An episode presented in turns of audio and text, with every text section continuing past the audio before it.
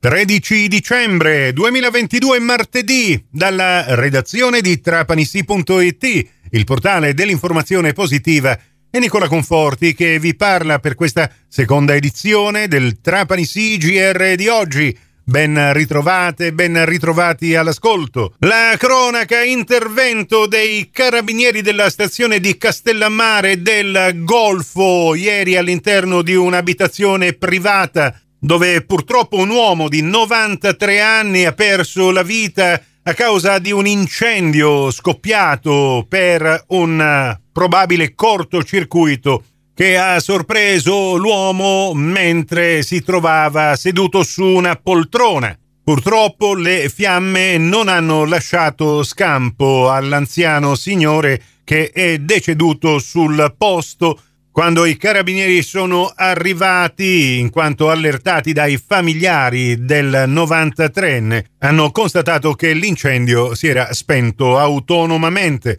L'intervento è stato effettuato nella mattinata di ieri, mentre oggi l'autorità giudiziaria, sulla base degli accertamenti svolti dai militari, ha deciso di restituire la salma alla famiglia.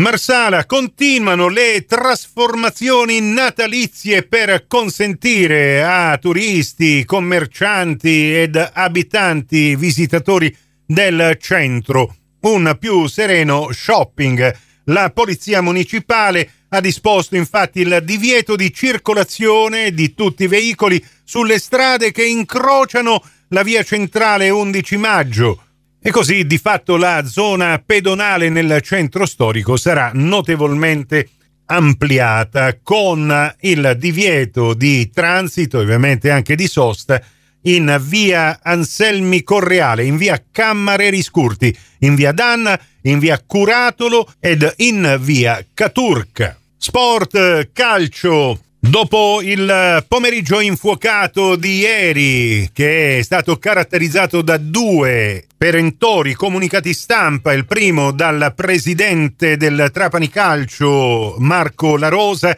che dichiarava di interrompere il mercato in entrata perché non aveva avuto nessun contributo economico dal socio di minoranza. Ieri sera il socio di minoranza al 30% delle quote societarie, ex presidente del Trapani Calcio nonché del Dattilo Michele Mazzara, con un'altra nota ha smentito tutto ciò che la Rosa aveva scritto e constatando la assoluta mancanza di eh, fiducia e di possibile collaborazione futura, ha rassegnato le sue dimissioni dalla carica di vicepresidente, mettendo in vendita pubblica le sue quote azionarie. Dobbiamo precisare che il primo comunicato stampa, quello del presidente La Rosa, è arrivato tramite i canali ufficiali della società, l'ufficio stampa, mentre il comunicato di Michele Mazzara è stato direttamente inoltrato alle varie redazioni locali. Su questo argomento vi invitiamo a leggere l'articolo che oggi ha pubblicato su trapanissi.it nel suo blog